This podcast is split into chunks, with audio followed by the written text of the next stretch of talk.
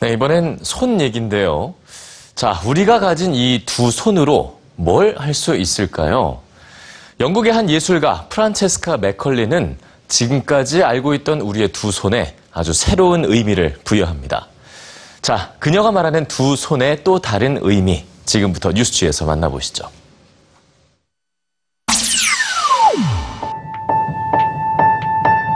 우리가 두 손으로 할 수 있는 일은 참 많습니다. 사랑하는 사람의 손을 맞잡거나 누군가를 향해 뜨거운 응원의 박수를 보낼 수도 있고 두 손이 모이면 한 생명을 구할 수도 있죠. 그리고 두 손으로 또 무엇을 할 수 있을지 고민하던 한 사람이 있습니다. Hi, EBS News. My name is Francesca McCullough, and um, my project is called 11 Million Hands for 11 Million Lives, and it's a Holocaust memorial project. I was fed up with how the news is going um, in different parts of the world. You've got so many wars, and no, you know nobody values anybody, and I got so fed up, and I thought, 프란체스카는 전쟁과 잇따른 참사 중에서도 역사상 가장 끔찍한 학살이 일어난 홀로코스트를 먼저 떠올렸습니다. 홀로코스트는 2차 세계대전 중 나치 독일에 의해 자행된 대량 학살 사건인데요. 이 시기 유대인을 비롯한 수많은 무고한 생명이 떠나갔습니다. Yeah, I want to change how people value human life. I think it's important to see everyone as equal. So that's why I did it in the beginning. 프란체스카는 홀로코스트 강제 수용소에서 살해당한 1100만 명의 죽음을 기억하고 그들의 희생을 기리기 위해 이 두 손에 새로운 의미를 부여했습니다.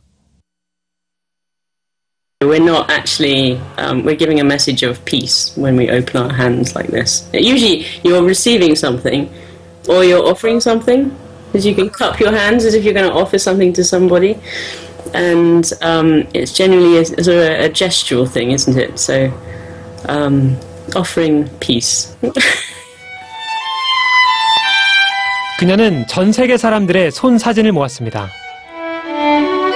한 사람 한 사람의 손은 홀로코스트에서 죽음을 맞이한 생명들을 뜻합니다. 현재까지 4,978장의 손 사진이 모였는데요. 프란체스카는 어떤 손이 가장 기억에 남나요?